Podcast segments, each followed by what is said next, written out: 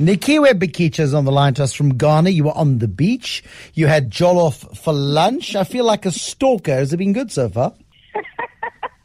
it's been hugely exciting, uh, Bruce. I mean, the food is absolutely amazing. The people, honestly, are as warm and friendly as all your tourist guides keep telling us. It's a fantastic country, and I can't wait to sample more of the food later on tonight, this uh, this evening. Actually, Bruce, to make you even bit more envious, I'm going to a place called the Sky Bar, which is on the tallest building in Accra, which apparently has amazing uh, views of uh, the city. I'll let you know how that pans out. Well, I, I look forward to hearing it. Now, listen, on the surface, you've got these, you've got Ghana. It seems to be growing okay. It is one of the great hopes of, of West Africa, of course. Uh, until three years ago, suddenly it asked for a, for a bailout from the IMF. Where did the Ghanaian wheels come off? It came as quite a surprise, I think, to observers, Bruce, because Ghana was one of part of this larger Africa rising narrative. It had discovered oil. It was the new kid on the block having discovered oil along its shores. It was growing at phenomenal double digit rates. Then suddenly, about three years ago, we suddenly hear the Ghanaian government is approaching the IMF for what they call an extended credit facility, i.e., a bailout, um, to the tune of about 940 billion rand. Now that's extraordinary for a company which for a country which was on the surface doing quite well. But what what happened in Ghana, Bruce, was the perfect storm hit it. So whilst the oil prices were rising and revenues were great from that newly discovered commodity, um, the prices fell. And at the same time, the government itself was not raising enough revenue from other sectors in the economy, nor was it collecting enough money from taxes either. But it, what it was doing at the same time was incurring huge debt, and a lot of that debt was coming from paying huge salaries in the public sector as well.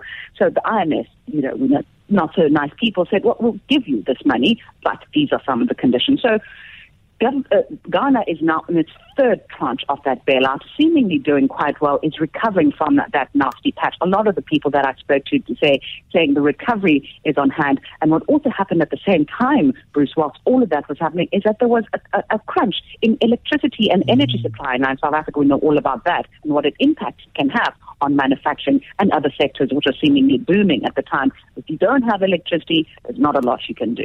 Now, uh, is the outlook better now? I mean, they've got this bailout. They they've had to uh, comply with the really stringent regulations and the stringent requirements of the IMF in order to get the bailout. The fact that they on the third tranche suggests that they are sticking by the agreement. Is the outlook more rosy now? The outlook is certainly more rosy, and the IMF um, has released a statement saying it's quite pleased with Ghana's progress. Um, it has, in fact, been consolidating its fiscus, trimming down on spending in the public sector, and indeed collecting more tax revenue. So things are looking good for Ghana, and a lot of uh, that investment within the, oil sector is starting to bear fruit. More sub- energy supply is coming on online. A lot of the business leaders are quite optimistic that the energy supply is now more consistent consistent and more confident. But the taxi driver I actually spoke to this afternoon on my way back from this conference was saying, but, you know, on the ground, this is absolute nonsense. Yet we have more energy supply, but it's actually a lot costlier than we had before. So for the small business, the ordinary Ghanaian, uh, they're not still seeing the benefits. But the broader picture is looking quite rosy, and, and officials are quite optimistic that uh, Ghana is indeed turning the corner. Listen, on the surface, Bruce, it really looks great. But what always strikes me, I think I, I, I had uh, an epiphany as I was driving through the street, similarly to when I was in Ethiopia, for example, in Addis Ababa, you hear the rosy picture and all these great numbers and phenomenal growth.